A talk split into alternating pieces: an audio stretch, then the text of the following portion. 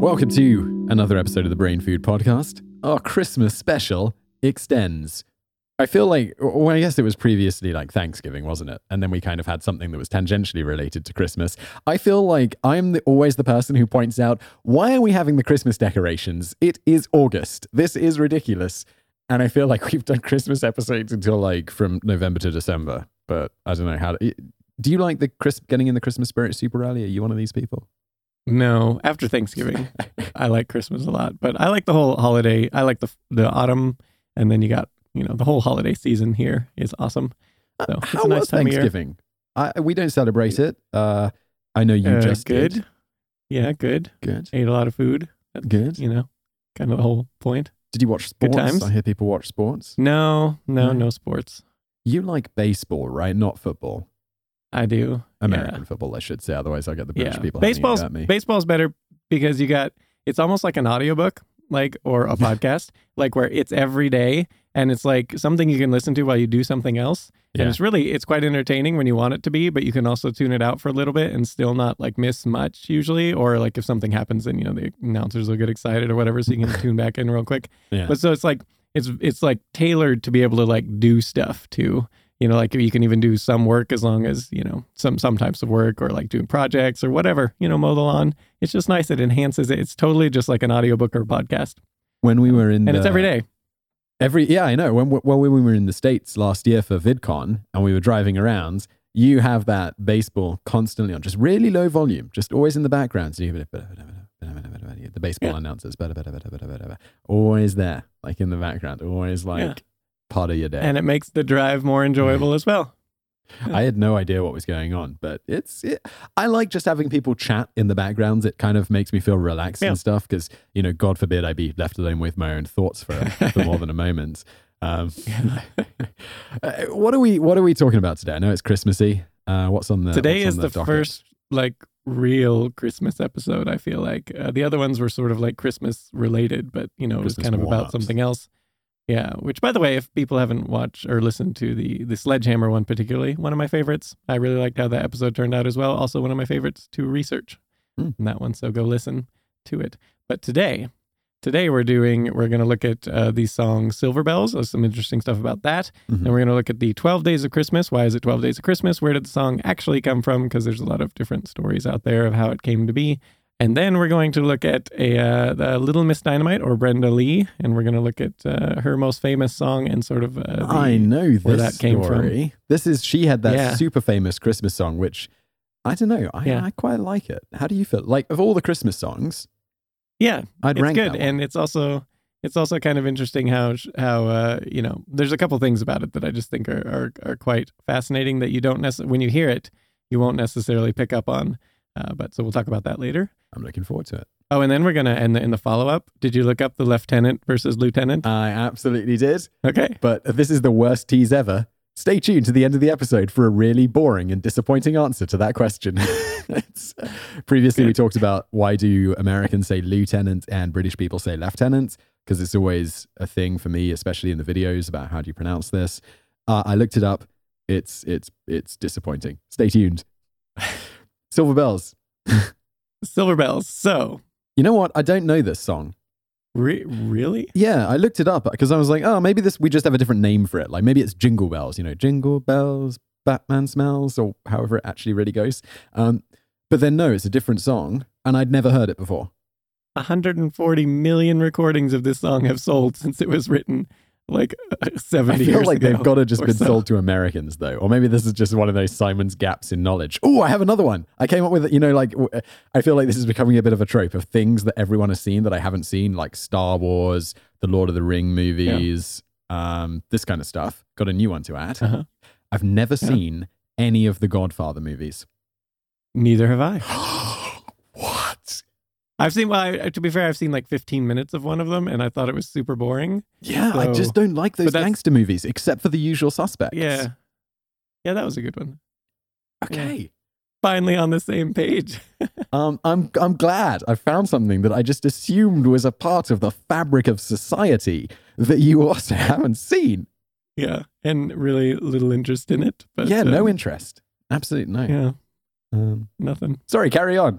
Uh, Good. I'm pleased. Silver bells. Silver bells. Also, never the- heard of that. This was uh, this was originally supposed to be, uh, uh, if people don't know, in the Lemon Drop Kid. That's what it was written for. Was this movie, a 1951 film starring Bob Hope, and uh, so this this is just funny because it's the film is called The Lemon Drop Kid, Mm-hmm. and so Jay Livingston, the composer, and Ray Evans, the the songwriter, they originally wanted to call the song Tinkle Bells to go in a movie called The Lemon Drop Kid, and of course this uh, Ah, quickly got tinkle, tinkle, like to be. yeah yeah, and so Evans actually uh, he states of this.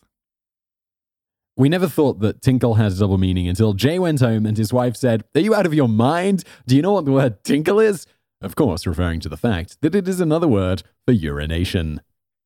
Yeah, so Indeed. um, Indeed. and interesting. They actually, I mean, I don't know if people have heard of them. Livingston and Evans maybe aren't you know super famous today, but like Yeah. in their day, they were like considered like uh, they actually got the nickname the last great Hollywood songwriters, basically. And so this, I mean, they did like the Que Sera Sera song. Have you heard that? Hey, one? Sarah, Sarah, whatever, Yeah, whatever will will be. be, will Yeah, be. exactly. Yeah. also buttons and bows and mona lisa and stuff that they they wrote a, a, a bunch of huge hit songs but they came to this this christmas song that paramount asked them to write a christmas song and they Mm-hmm. were like nope they were like you can't write a christmas song uh, well actually we have have a quote from evan so you should just read that It's impossible to write a hit Christmas song. Every year, everybody sings the same old Christmas songs, and new ones never make it. Yeah so they really didn't want to do it because also their contract was about to expire and they thought that paramount like if they flopped would just be Uh-huh. like oh we're not going to renew these guys uh, so they were kind of nervous about it but in the end paramount insisted that's what they wanted and so they ended up there was a bell on um, on one of their desks when they were kind of you know thinking and they were like oh maybe like the, do you have the like the salvation army in britain at all Yeah, that a I thing? I don't know what it is, but it does exist. yeah and so they did they have like they, they ring the bells outside of stores on christmas you know is that Uh, like a thing They shake maybe a a, a, pot with coins in it. Yeah, basically. They, yeah, here they have like bells and they have the little pot thing, and then you put money in uh, for Mhm. you know charity. Um, so yeah, this was kind of their idea, and they thought uh, you know that was kind of the idea of the song. It gives you the feeling of Christmas or whatever. Mhm. They came up with it, and yeah, like I said before, it ended up being you know arguably their biggest hit. 140 million recordings of that song have sold since they wrote it. That is just you know that's quite the moneymaker. Yeah. I think last Yeah. time we said we should get into books because they last forever. Let's write a No, Christmas song. Christmas, right? If you can, if you can hit something on Christmas, it is because I I don't I couldn't find the quote now, but I do remember uh, when I was researching it, there was one from Evans or Livingston. I can't remember which one, Mm. But it was basically just like it is like the great deposit every year. It's just like every year they Yeah. get like this royalty check for that, and it's just like massive. It's just like a retirement plan. Didn't we do something about the Rudolph the Red-Nosed Reindeer dude as well? Like, uh, I think Yeah, we did a oh, video the- and he got all the money from that yeah. in the end. yeah, um, Johnny Marks or whatever. Mm. I think it was something like that. We're gonna we're gonna bring up some Rudolph stuff uh, in a future episode here quite soon, so we'll probably circle back around on that. Another Christmas episode. There will be there will be at least one more, but I think actually two more. One of them will be bonus facts, and the bonus facts one is really good. There's some really good stuff in there, so I think that'll be good. Are we And doing that? we'll Is that the odd Christmas traditions one I see coming up? Uh, that one will be the next one. God, we have a lot of people are going to assume that we're really Christmassy people. I'm like, I'm like not a, not a super. I'm like, uh, yeah, an interruption to work. Such a Grinch. so what are we what are we talking about today? What's what's the main section? So now we're going to move on. I feel like there should be a sexier word than section. Like, what's the main section? Like, what's the main content? 12 days of Christmas. So Yeah. today we, of course, don't have 12 days of Christmas. So why is it called 12 days of Christmas? Where did it come about? Because, you know, there's a lot of uh, stories out there. So to begin with, it turns out there was, there actually at one point was 12 days of Christmas, and that was very common across different sects of Christianity. And uh, so you start it. Christmas that uh, Christmas begins on the 25th, of course, Mhm. for the like we do, but then it actually ends on January 6th, is, which is the Epiphany, and that's just like a feast to you know celebrate uh, Jesus and the incarnation is basically they they basically just had a lot of feasts and stuff and in, in that time and then uh, you know 12 days of Christmas. Sounds kind of awesome. Yeah, totally. So there's this idea that it was like a Catholic catechism, and so it's just written to help uh, teach Christian values and stuff uh, to kids and whatnot. But it Mhm. turns out this this doesn't actually seem to be true. But the general idea is that the lyrics are coded and and is just a way for the Catholics to talk about their little or their beliefs and stuff without actually anyone knowing they're talking about it, right? Yeah. Um, because in Britain, Britain and Ireland at the time when this song, you know, kind of popped up, uh, there was the penal laws and stuff against Catholicism and stuff because you had, uh, you know, the the church in England broke off because, you know, Henry the whatever, Henry the a different wanted a wife. divorce, right? Yeah. Yeah. So that's how that came. and so that that's the general idea. And so the what's the symbolism supposedly mean? And so we have it kind of varies a little bit from version to version, but for the most part, this this right here is the, the common symbolism that it's supposed to be. Shall I just read this through so people get a little reminder and of all of the Yeah. things and then what they're okay. Some of these are a real stretch. Like Yeah. uh so true love, it's usually stated that true love is either God or Jesus Christ. Once again, the partridge in the pear tree is also Jesus. The two per- uh, two turtle doves are the Old and New Testaments. The French hens are the theological values, faith, hope, and charity. The four calling birds the four Gospels of Matthew, Mark, Luke, and John, or representing the individuals themselves. The five golden rings are the first five books of the Old Testament. The six geese are the six days of creation. The seven swans are the seven sacraments of the Holy Spirit. The milking maids are the eight blessings in the Sermon on the Mount of Olives. The nine ladies are the Holy Spirit's nine fruits. Ten lords a leaping are actually the Ten Commandments. Eleven pipers piping are the eleven apostles. And finally, twelve drummers drumming are the twelve points of belief in the Apostles' Creed. All right. So yeah. So when they had ones that didn't fit, they were just like, "Why is that many books?" Yeah. so the, there's um well, we'll get to it in a minute, but for Okay. right now, when did this come about? So it turns out one of the first problems with this sort of red flags is that i i there's no reference to any of these sort of uh, you know associations until 1979 when one Hugh D. McKellar uh, he wrote a piece titled "How to Decode the Twelve Days of Christmas," Yeah. and that seems to be the first the first time this was ever suggested. So that's like really modern. So it's like well, it's a really old song. when did you say this first popped up? Night. This- uh, the song itself. Yeah. Uh, yeah, it's it's really old. We'll get we'll get into that in a bit. so so that that but then so not like it wasn't like 1950. yeah, but this this piece from Hugh D. McKellar wasn't really the one that popularized the idea. The one that popularized the idea actually was a sort of a, a version of it was from uh, Father Hal Stockert, and he came up with his own version of the same basic thing. Mhm. And he published an article online in 1995, and uh, and it kind of spread from there. Um, and so he actually has a web page where he explains how he how he you know came across this or whatever. Okay, this is a long quote. Here we go. Yeah. Over the years since this was written, in about 1982 and first put out for the online world to enjoy, I have been deluged every year with hundreds of you can't prove this kinds of letters.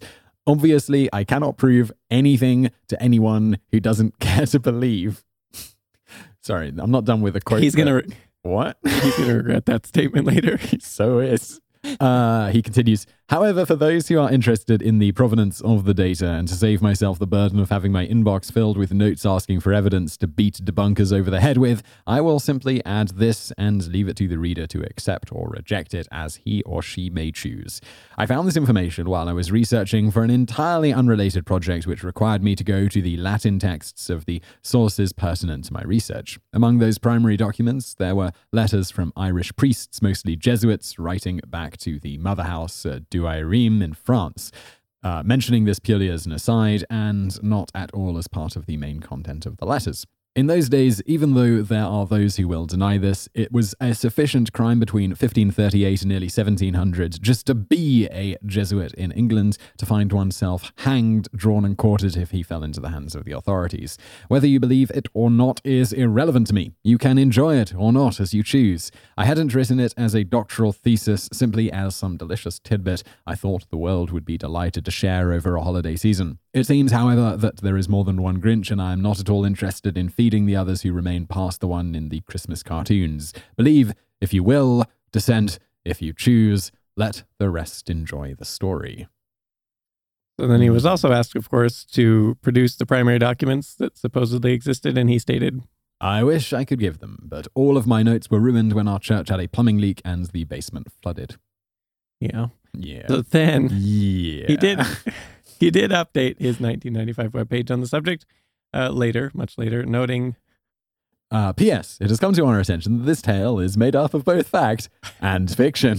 Hopefully, it will be accepted in the spirit it was written as an encouragement to people to keep their faith alive when it is easy and when any outward expression of their faith could mean their life. Okay.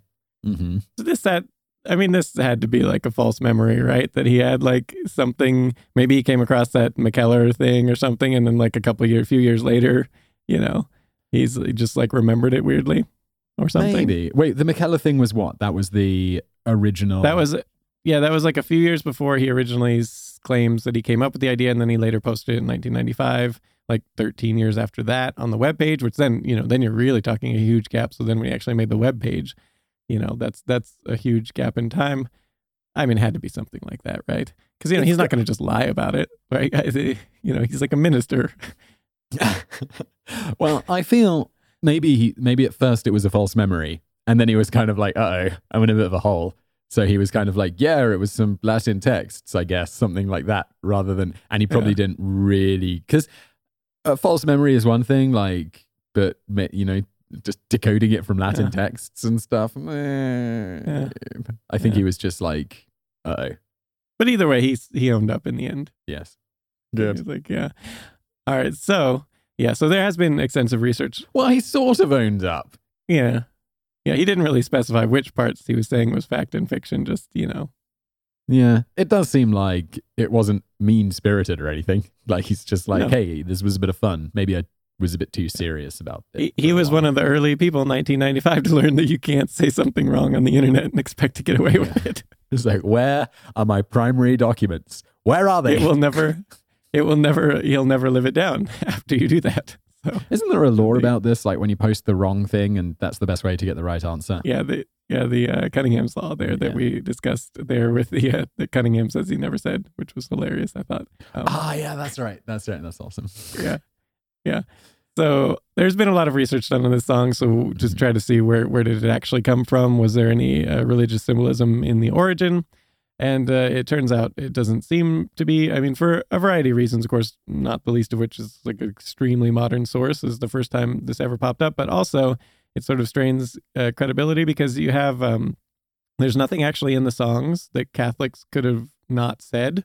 Like it's just uh, under the the penal laws that were i mean that was a thing uh, so it's just like everything in there is not uniquely Catholic. They could have just said it in Oh, Church of England. like- you know, members could have could have would have been like, sure, yeah, that's you know, so that any of the symbolism there, it, it- like all sects of Christianity, pretty much would be like, well, yeah, okay. So there was no reason to be secretive, like they're Ah. saying in that sense, uh, at least with the symbolism that people have proposed.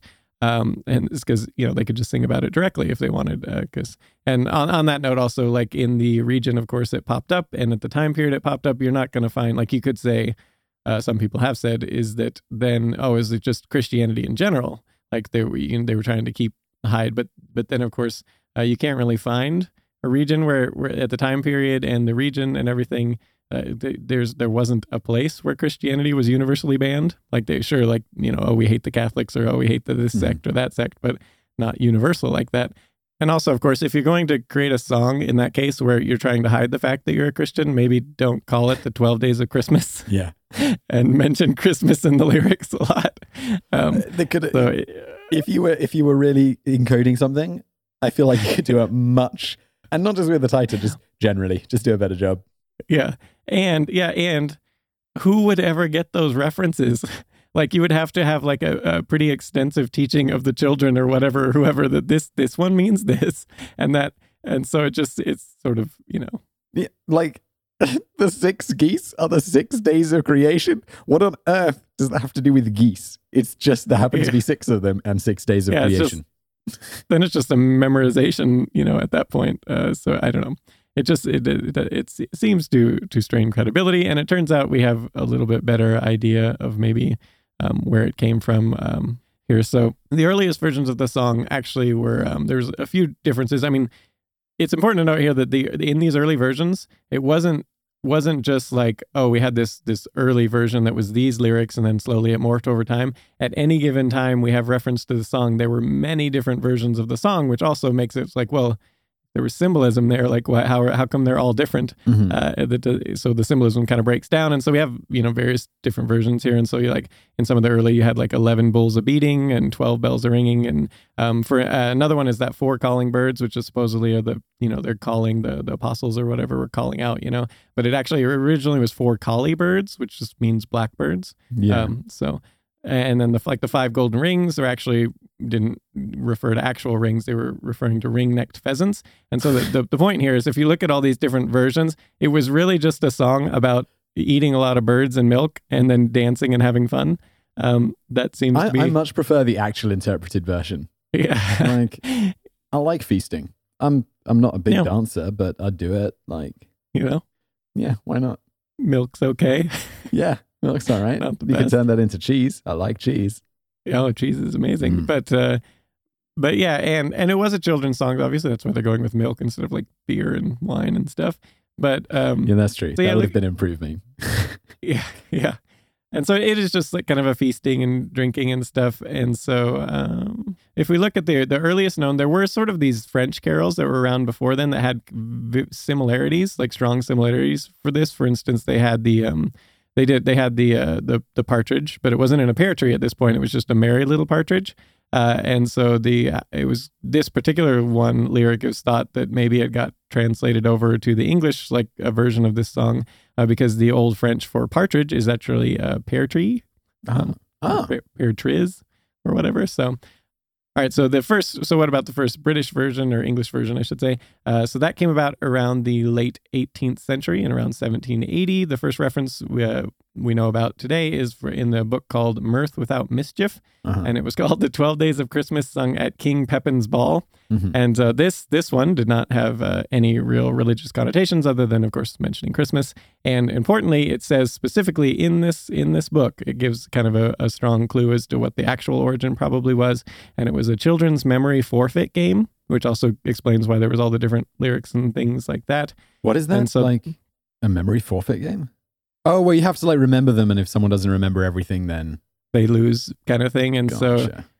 So yeah, and so if you if the kid would stumble over a verse or mix mix up the order of something or whatever, and then they lose basically. And there's a lot of tongue twisters, like low level tongue twisters for kids anyway, in in this song as well. So it's just it was a game basically. have you so, have uh, you have you mastered memory forfeit games? No, I've never really. I just realized I just just learned this is what they're called because Uh-huh. I there's something you can learn in ten minutes, and then you can beat anyone at this game who has not learned it themselves.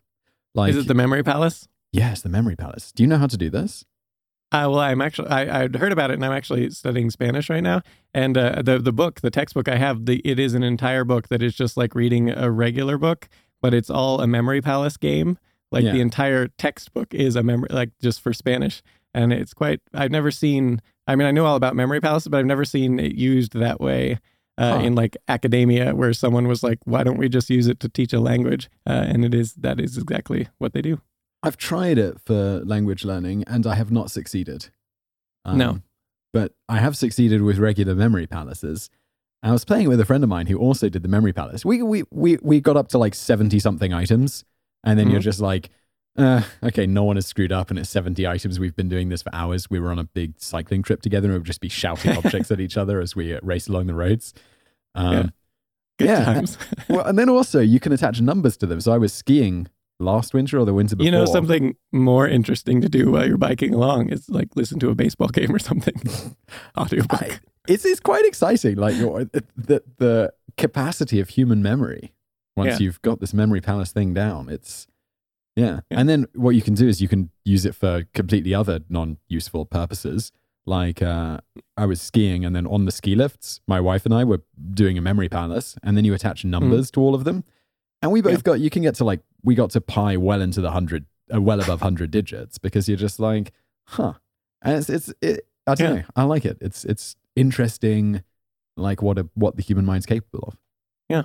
Anyway, Yeah. And sorry, that was and why that why that association is so strong and like so easy to remember things that way. Yeah, I think it seems bizarre a little bit. it is right. Anyways, I'd dominate. What my whole point was, I would dominate those children at that memory forfeit game. Twelve items, please, bring it on. Yeah. You call that a challenge? What is this? A game for kids? yeah, totally. Uh, so there is this uh, professor of classics at the University of Massachusetts Amherst and, uh, named Edward Phinney, and he kind of describes this type of memory forfeit games they used to play around this time. So this is probably something they would do. They would basically usually split the boys and girls on one side was a very common way to do it, and then you would trade verses on this song uh, or, or different songs like this. Uh, and then they would just go back. And one of the, the the things that they would get if if like a little boy messed up or whatever, uh, then he had to go give a kiss to someone on the other side, or sometimes have to do like a they would have like some sort of small penalty or something like that. Like, Oh, wasn't the past nice? yeah, isn't that nice? And so we have actually an illustrating of the this type of usage by one Thomas Hughes, who wrote it in 1862 in uh, the Ashen Faggot: A Tale for Christmas. Does uh does faggot have the same meaning in America that it has in Britain? Uh, I mean, yeah, but the, this is 1862, so he's definitely saying the ashen stick. Ah, uh, wait, stick. I looked up faggot, and it says, uh, other than the obvious derogatory definition, it Yeah. says, uh, oh, okay, a bundle of sticks bound together as fuel. Uh-huh. Okay, that's right. Or the other one, which actually sounds quite delicious, a, ba- a ball or roll of seasoned chopped liver, baked or fried. I'm like, I quite like liver. That sounds that sounds pretty good. Anyway, in the Ashen Faggot, uh, he writes, when all the raisins had been extracted and eaten, a cry for forfeits arose. So the party sat down, round Mabel on benches brought out from under the table, and Mabel began, The first day of Christmas, my true love sent to me a partridge and a pear tree, and so on. Each day was taken up and repeated all round, and for every breakdown, except by little Maggie, who struggled with desperately earnest round eyes to follow the rest correctly, but with very comical results, the player who made the slip was duly noted down by Mabel for a forfeit. And I should also have mentioned the partridge is actually a ground nesting bird, which is also why the partridge in a pear tree part is a little bit like that doesn't really make sense. Why would the partridge be in a pear tree? Yeah, yeah, it's, it's weird. Like you, But yes, this this seems to be it. Is there's when the song first popped up, uh, adopting some lyrics from like some similar French tunes, and it was just a game that they played, and lots of different you know versions of it popped up, as you might expect when lots of different people are playing the game and coming up with their own lyrics and things, and then the more modern idea, I you know didn't come across until you know late 20th century. Uh, that that is how the song came, and also importantly, also the symbolism there was using the modern lyrics. That sort of went, once it got set in stone, kind of the song. Yeah, obviously, the symbolism doesn't work back when you look at the old lyrics. So, you know, obviously not that one, but seems to have just been a game. there you go. Yeah. Spoil, spoiling the fun. We're gonna spoil the fun on the candy cane too. Yeah. Well, we, we we didn't really spoil the fun. I don't think anyone like in, until you mentioned it. I was like, I had no idea that this had religious connotations. Like, I kind of thought like, eh, maybe it's religious because it kind of sounds religiousy, but then Yeah, it's not really. yeah. Okay, cool. You know, symbolism is fun though. You can you can put symbolism later. It's just not the origin, and that that brings us to the candy cane. So Cool. there's lots of symbolism with that one that has come up, popped up, and uh, we're gonna have to spoil the fun on that one too. So, where did the candy came from? From how did it get associated with Christmas? Uh, in the beginning, they had many white hard sugar sticks. Have been you know a common candy for as long as people have had candy, basically. Yeah. Seems like a seemingly. simple type of Yeah, you thing. just hardened sugar, Sure. uh, not not a but the J shape that that is you know slightly more modern, uh, or at least the the candy cane as we think of it. So there's the common idea that it was a choir master in the Cologne Cathedral in the late 17th century came up with this idea to make like a shepherd's staff out of this, this common candy item. And he would supposedly give it to children and stuff during the Christmas Eve nativity scene reenactment and Christmas Eve mass to, you know, shut them up or whatever, just for a treat. So this uh, this is a common story. It's put everywhere. There's even lots of uh, you know, it, it, a lot of reputable sources say this one, but there's just actually when you actually look into it, there's actually no hard documented evidence that that's true at all. It's just something that's been sort of a long-standing story. Um, just, it, it, just, I wish I was given candy when I had to go and sit through the, through these bloody things as a child. Instead, it was just like, you will be quiet or there will be punishments. Yeah, It's and that's- and that's the- hey, come on, where's my candy? Yeah, these these uh, live reenactments uh, had been popular since about the 13th century, and nobody ever seemed like they thought kids needed candy. And of course, an actual mass and stuff, they're not going to give the kids candy. It just doesn't seem like a thing that would be done. Yeah. But uh, also, also the idea that it would be during the live reenactment that, like people say, it wouldn't be a thing because starting in the 15th century, the church actually officially banned live reenactments of the nativity scene. And so in the 17th century, this would have been a static scene, which still was a, a thing uh, uh, around. So it wouldn't have been the live reenactment, which would have been boring, more boring. So maybe the kids, you know, need a little extra something. But yeah. but and th- this this uh, church or whatever is in Germany, which is where the the actual the candy cane, as we think of it, sort of started to become a thing. And uh, you know, around the same time, so it's possible there was like this minister that that gave him, but it doesn't appear that that's actually the motivation for the original idea to put make the J shape, because it turns out when these things started to become popular with the Christmas tree and everything, uh, it was also around the time in Germany that they started putting all sorts of food and candy and cookies and things on their Christmas trees as like ornaments. So they Yeah. would actually make them. So you might make a cookie with a hole in it, and you could plop it on the tree, you know, into the branch through, and you had like fruits and stuff that you could stick on there. But of course, a, a sugar stick Hmm. is not going to stay up, you know. But if you make a J shape at the end, a hook at the end, then you can hang it really well on branches. And so it's Yeah. kind of like the the general idea is probably that it had nothing so much to do with like you know a shepherd's staff or like the J for Jesus, like people often think. And there's probably just just like all these other things they were hanging up on their tree. It was just something to you know a way to make it hang on the tree. Um, and it uh, it actually the practice came over to America by it seems to be via German immigrants doing the same thing, um, just kind of these J shaped candy candy canes that they could hang on the tree.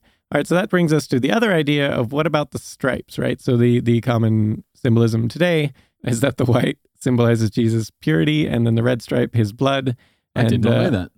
Yeah, that's like a thing that people say, and uh, you know, it's good symbolism, but Yeah. uh, that also seems to be a really modern invention, as as was the the whole idea of putting.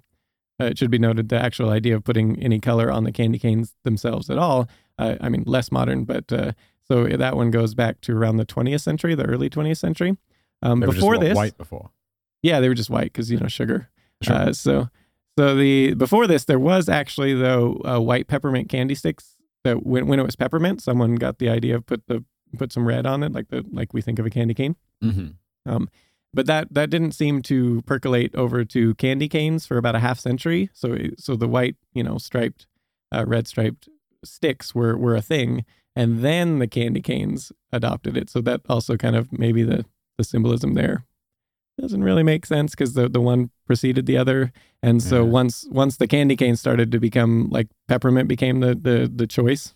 Because it wasn't always the case, you know, it was just sugar sticks and stuff like that. But eventually, peppermint did become the sort of the gold standard. And uh, it's thought maybe maybe that was because it made the tree smell minty or whatever. So before you had plastic wrap on it, like it smells, you know, like very minty. So that's nice. So maybe that's how that got. But either way, uh, it's kind of thought that this whoever came up with the idea of putting the red on the white striped candy sticks, you know, on the peppermint ones. That eventually just once peppermint became the the sort of choice thing to hang on your tree, then they just you know borrowed it over from that.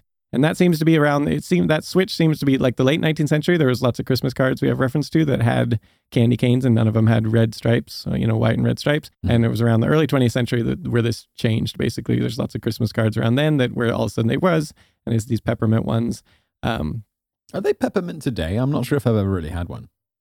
Uh, the, usually the, I mean, they have all different flavors, but usually when they're going to do a different flavor, they'll do a different colors. So like the white, if it's white and red, it, it usually is peppermint.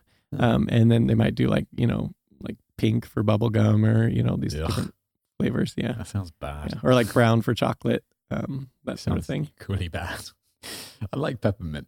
just, just plain peppermint's good. No need to make it weird. Yeah. So there, it is. what there what is the flavor is bubblegum anyway? We made a video about this. It doesn't. It's not Yeah, a flavor. it's, bubble just- gum. yeah, Yeah. that is exactly the flavor. Yeah.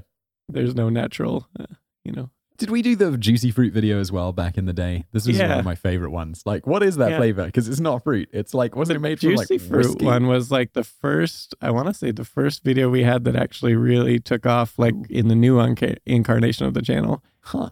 you remember it was like right around that time when all of a sudden youtube was like like all before is like we hate you we hate your channel and then like all of a sudden it was like we love all your videos like all 500 of them all at the same time Pretty much two years ago today, they were like, hello.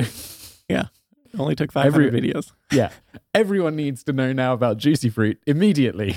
yeah Yeah. yeah So there, there is the popular idea that Bob, uh, one Bob McCormick, uh, came Mhm. up with the whole red stripe thing in the 1920s. But of course, we are we know that the red stripe were around before he was doing making them, so that's not really true either. Uh, and so, but he was Bob McCormick was one who helped popularize the whole peppermint one and the the stripes. So he he was integral to popularizing it. Yeah. Um, and by the 1950s, actually, he was producing a half a million candy canes per day the peak of his company, Dude, um, which is yeah. that is a lot of candy canes. That is so many candy canes. Uh, and he he did push the the peppermint striped ones. So and you can see like the the peppermint striped. You can see why, if not for the the smell of the peppermint, also it has just like that. I mean, putting a stripe on it instead of just a white stick, it, it makes a much nicer Christmas decoration. Like on your to hang on your tree, it looks nicer and everything. But either way, we are going to get down to like actually something known definitively that has to do with the Catholic priest and Okay. candy canes. So there was a Catholic priest. He was Today's the- episode is just like, yeah, people think this, it's a lie. People think this, it's a lie. Uh, what about no? Also a lie.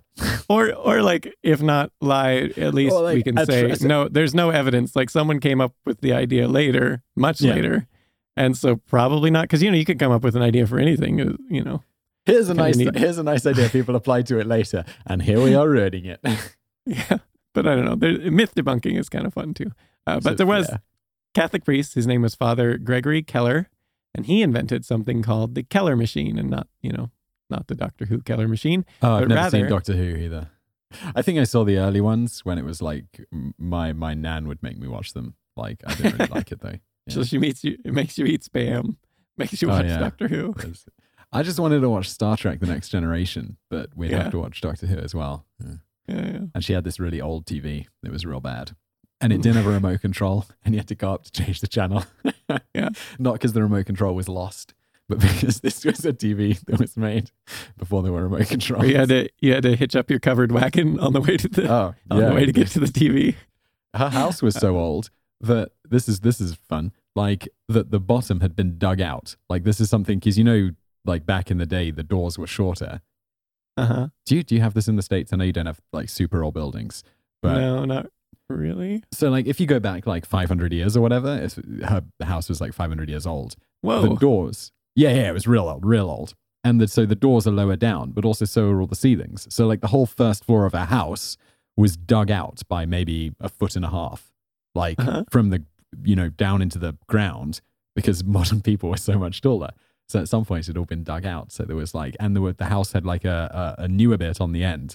So like stepping down into this is completely off topic. I don't know why I'm just having this childhood memory now, but I thought you'd find it interesting. no, that's and- still a half century old or a half millennia old house. That's amazing. Yeah, it was like uh, in the village where I grew up. She also lived there. It was like the forge where they'd make the the what do you make in a forge like horseshoes Yeah. and stuff. So it was Yeah. like this was the original purpose of the building, and then it became like a house at some point, and it was all dug out. So you could so you'd have to take this big step down into the room where the TV with uh, without the remote control was. So not quite a, a covered wagon, but it was like an old TV in a really old house.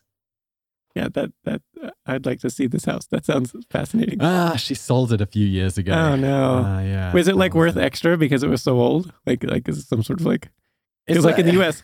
in the U.S. like a 500 year old house would be like this is a historic monument or something. You know, like It was protected, so like you couldn't make any big changes to it um, Uh-huh. without getting permission from the people. But I, it's also we have like different levels of listed buildings, like protected buildings, and this definitely wasn't like a.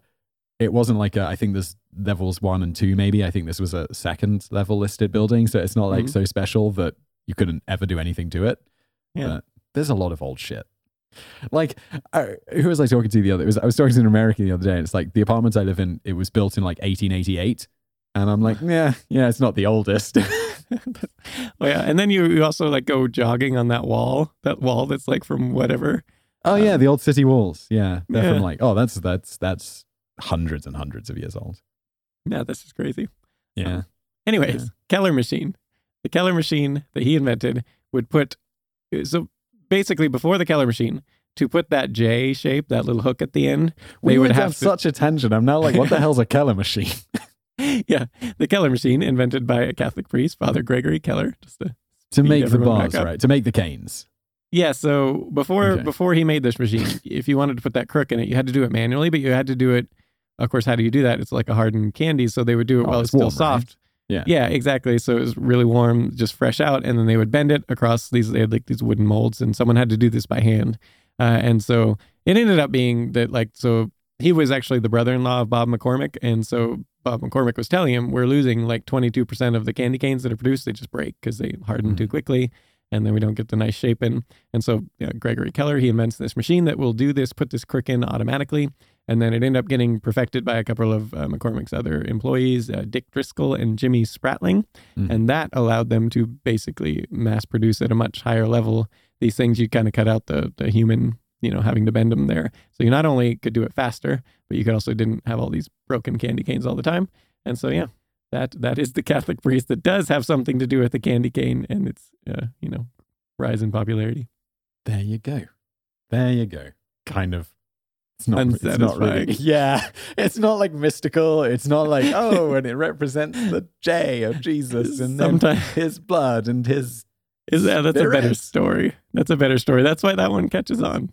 It's a Yeah. good story.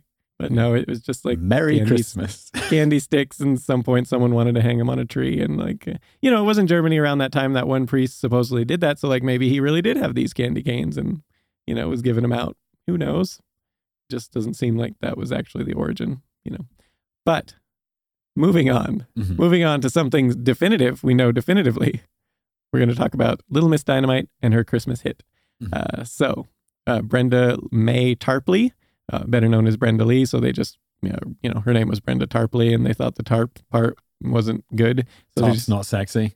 no it, it's kind of hard to say it was weird so they got rid of the tarp and just went with the lee so it's you know brenda lee instead Mhm. uh, also got the nickname Little Miss Dynamite because she was super short, um, at least when she first got um, famous and everything. So she was born December of I 1944. was like, eh, when you said that, I'm like, so she had some sort of surgery to become taller. And I was like, no, more likely she was a child. yes, yes. I mean, she might still be short, but she was definitely short in her teens when, when she got the the nickname. Because also she had that song which was called Dynamite. Have you heard that song? Uh, Dynamite. Is that, it's not that one, is it? Is that, is that a song? Uh, I'm just kidding. I think that's a very modern song by, no. uh, I have no idea, but that was definitely a song of like 10 years ago or something. Probably you can't get it from my amazing singing voice, but you can Google the Dynamite uh, Brenda Lee, and they actually have uh, recordings of it of her when she was um, a teenager singing Uh-huh. it, and she was amazing. Like her, her, her, the stuff she could do with her voice when she was like a teenager was just incredible, and it turns out also incredible when she was quite young. Um, so, anyways, born in 1944, December of that year, and unfortunately, when she was eight, her father died, and they were already super poor. He was like a you know a laborer basically to construction stuff, and he got actually died in a construction accident in May of 1953. And then it turns out though, she had been performing all the way since back in two years old. She would go to the local shop. Her mom would bring her there, and she would perform on the. She would just stand on the counter and sing, and people would give her candy and money, basically, because they, Hmm. they didn't have a lot of money, so it was a way to get candy and some money. And then uh, she kind of progressed from there to go to the age of five. She won a talent show, and then got on um, uh, from that a local radio show, uh, Atlanta, Georgia. The Star what was I doing with my life at five? yeah, seriously. But this, I just liked. I liked. I wanted to mention this one because the Star Maker review, right? They they see her in the talent show and they say, "Hey, you come on our radio show regularly." She would come on this show regularly, and they paid her in ice cream, only ice cream. okay. As a five year old, it'd be like, sweet. Yeah, especially like a poor five year old who's like, Yeah. you know, barely has enough to eat as it is, and you get free ice cream. Uh, so she would My just go lawyer on. came back. He wants sprinkles in the contract. I demand some caramel. yeah. Um, but anyways, so she does this, and then but this does segue into various TV shows then wanting to have her on, and they did not even pay her an ice cream. They it was nothing for free. She would come on and just perform for free. They didn't pay her anything, but she would do it, and she would also uh, perform at record shops and stuff. And so this this all brings us to by the age of ten.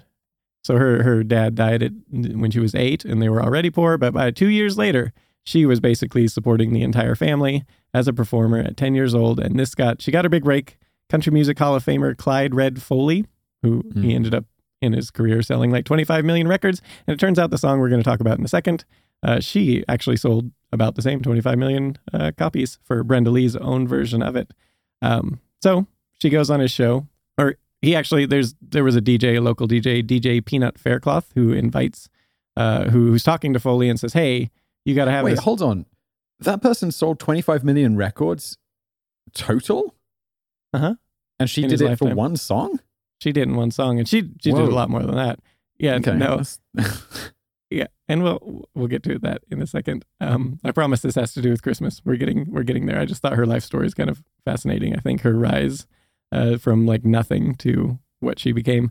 Um, so one DJ Peanut Faircloth, he he's talking to Foley and he said, "Hey, you got to have her on your show because he's he had this um so Foley had this TV show. They would go around tour and stuff. He's like, you have to have this girl on, and Foley didn't even ask to listen to her sing uh, at this point. Um, so he, but he just has this this little girl.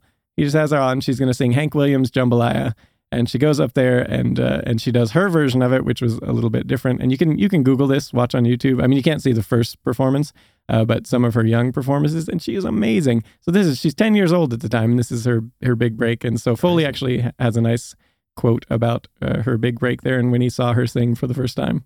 He says, I still get cold chills thinking about the first time I heard that voice. One foot started patting rhythm as though she were stomping out a prairie fire, but not another muscle in that little body even as much as twitched. And when she did that trick of breaking her voice, it jarred me out of my trance enough to realize I'd forgotten to get off the stage. There I stood, after 26 years of supposedly learning how to conduct myself in front of an audience, with my mouth open two miles wide and a glassy stare in my eyes. The way I stood back and enjoyed watching her work, I felt guilty for not going out to the box office and buying a ticket.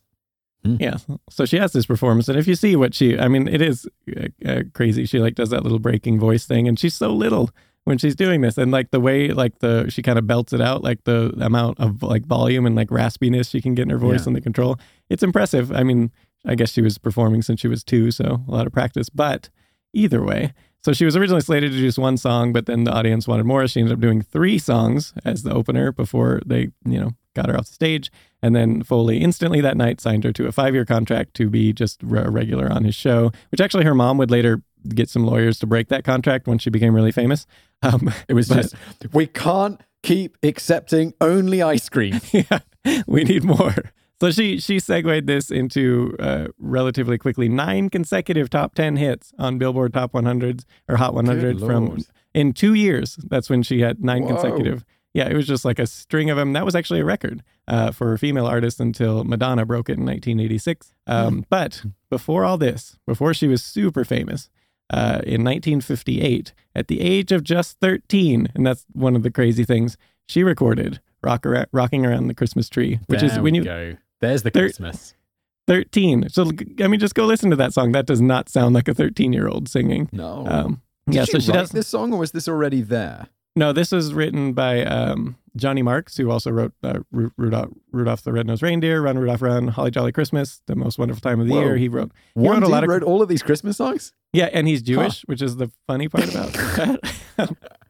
but, um, but yeah, he so one guy he wrote, he actually wrote quite a lot of Christmas songs, and this one, this one was his too, and so they asked her to record it, and so she records it, and it completely flops. Like it sold just a few thousand copies on its first release. She wasn't super famous at this point or anything, just so it Mhm. does nothing. Next year, they're like, all right, we're going to try again. They release it again. It also flops, um, sells just about a little bit more than the first year. And then finally, Brenda Lee's her, you know, like I said, 1960, this was two years later, her career just like explodes. And that finally, this song also, uh, you know, comes out again on Christmas. And then it, it peaked at like number 14 the first, that first year where she, 1960, where she became famous.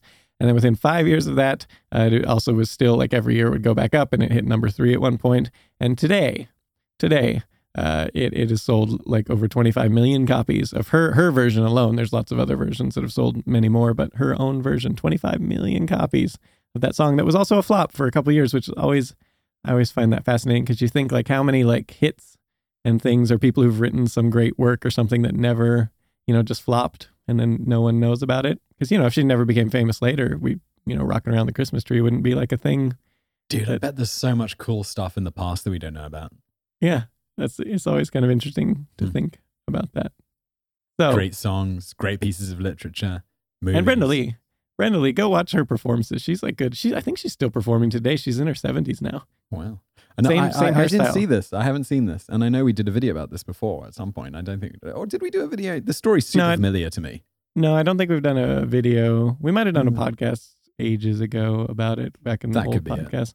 Um, Old but no, I don't think we've done that a video. But but if you look, another funny thing about Brenda Lee is go look at her hairstyle when she's like 13 or whatever. It's the same today in her 70s. She hasn't changed it. It's that same like classic uh, sort of like bun, you know, hair bun type. Oh, yeah, I'm looking at like now. the 19, like the 1950s. You know, the women that that hairstyle basically. Yep, still the same today. But a great performer. Go watch on YouTube some clips from her, especially her early stuff. She's pretty uh, mind blowing her skills there. That's cool. I'll definitely check it out. I like this one. Yeah. I, yeah. It's, Yeah. it's Christmassy. It's it's heartwarming. Yeah. Is that it for today? Should we do some follow up? Lieutenant versus Uh, lieutenant. This is this is so disappointing. Like, uh, okay, so basically we had the discussion. Like, is it lieutenant? Is it lieutenant? Uh, I looked this up. Um, basically, lieutenant comes from the old French or the word, as and as you would say it, from lieu to substitute or being a deputy, and then a placeholder. So, kind of that's where the word itself comes from. Mhm. And then in terms of like why we say lieutenant and you say lieutenant, no one knows. awesome. That's it. this is the answer. I'm sorry. Like I, I looked it up in the etymology dictionary. Maybe if you dived into this, you'd find something, but every source seems to just be like uh, people say different things. Like there was a Yeah. lot of people saying it's something to do with this, it's something to do with that. And just then there's another person being like, that's not true. And from what I found, it's just mostly not true. And there's just no definitive answer. No one's, no one really knows. Sorry to disappoint. Like I said, it wasn't that exciting. Fascinating. Indeed. Should we hit some reviews and before we before we wrap up today? yeah, we should do. I was thinking we should do Australia. We've never done reviews from Australia. Reviews from down under. The guys enjoying summer right now. I should not. Oh, yeah. all- I should. There's th- certain things you should just not allow me to do. Uh, sing and do accents. If I try and do singing or accents, just just just stop me. Uh, I've got to. I got to find Australia. I think you have to read the read the reviews Oh, in no, Aussie no. accent, right? No, I definitely will not. We have 30 reviews in the Australian iTunes store. I'm sorry, we have 13, but we have 30 ratings. So let me just pull to most recent. We've got one from November the 4th. I'm going to read that one. It is from Devatron. G'day, Devatron. So, so glad I discovered your podcast. I first came across top 10s, and then today I found out on YouTube.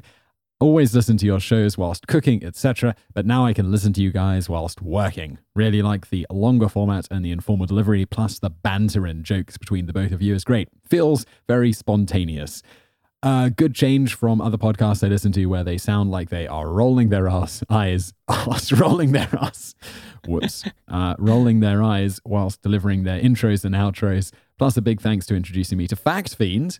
Uh, today I found out Karl Smallwood's channel. Uh, Yeah. Definitely look that up. Hilarious. The bonus facts are great too. Just finished listening to Macabre Space Ones. The space ones were especially, this is a real long review. the space ones are especially great. Some mind expanding stuff there. I like the idea of having a few episodes tied together with a theme. Really gives you, slash the listener, a deep dive into a theme and get a proper understanding. Keep up the great work. Uh, shall I do one more from Australia? Sure, that was a good one. Good lead off. You definitely. They, they, they're mostly, in fact, I think they're all five stars. There's a three star, uh, but I'm, I'm just going to, I'm not going to pull out the bad ones specifically. or three stars is fine. That's average. Uh, I used to watch, listen, uh, thank you. I am not paying you a cent. Okay, cool. I used to watch, listen to you all the time on YouTube. And then this thing came out, which I started listening to a few weeks ago on my way to and from work. Awesome. 10 out of 10. Thanks so much. I love all sorts of facts and even have a Factoids Facebook page. Simon, you are cool, and David is really awesome too. Took me ages to find David's name, and he's spelling it right. He's not calling you David or anything like that, which that's got to be nice. uh, oh, maybe introduce yourselves, by the way. That's true. Nowadays, we just kind of get into it and we don't really say who we are. We should probably do that. Um, Um, I always feel a bit feel a bit weird being like, "Hi, yeah. I'm Simon Whistler. And I'm you're a podcaster." Uh, it feels more normal when I'm presenting something like on the YouTube channel, Mhm. but like in the more informal thing, it's not like you go, "Hey man, how's it going? I'm Simon Whistler." it's like, yeah, I I, I know. uh, I lost my place in that review, but thank you for the kind review. I'm not gonna try and find it again. It was it was really nice. Thank you. Um, what? Uh, What a- thank you for that review. It's Oh, not fine, I'll finish the damn thing. Look it Uh, up. It was like three lines, uh, three words. By the way, I listen to you mostly on Spotify and had to install this app to leave a rating. LOL. Well, thank See? you. We appreciate you leaving a rating. Went to the ex. They went to the extra effort, so you know you should. I too. know, so I should go to the extra effort. I'm a bad person, but you're welcome. I need to quickly do a bit of housekeeping. I want to follow up with because we've only had emails from one person who won our contest. So, Well, did you get my note about sending them an Amazon gift voucher? uh, it's probably in my email somewhere. Uh, you need to send this dude an Amazon gift voucher. The two people who also won, whose names are Twisted Linguist from the UK, Jace7891 from the US. You need to, if you if you want your Amazon gift voucher, you were runners up, so you get $25 each. Email us, podcast at todayfoundout.com, and we'll hook you up. And person who won, uh, I'm not sure if I can say their name because I'm not sure. I've got it written. Never mind. I'm leaving it there. Those guys follow up with us. Uh, you need to send this dude his Amazon gift voucher, and we should be good. Will do. awesome. And we're having another contest. So if you leave us a review, we're going to pick someone from random, and they're going to win an Amazon gift voucher of uh, a couple hundred bucks, three hundred bucks, I think it was this time. So Yep. yay. Um. Okay, everyone. Thanks for listening. You got anything else you need to say, or are we good? Uh, nope. I don't think so. Next week's gonna be what did we say? Oh, odd, odd Christmas traditions. There's a couple good ones in there that are really kind of weird, and one of hmm. one of actually my favorite, which I think we might have mentioned before at some point. But I'm gonna mention it anyway because it's it's it's one of my favorites. I am. I'm excited. Yeah. I'll talk to you next week. Awesome. All right. Goodbye. You call that a challenge? What is this, a game for kids?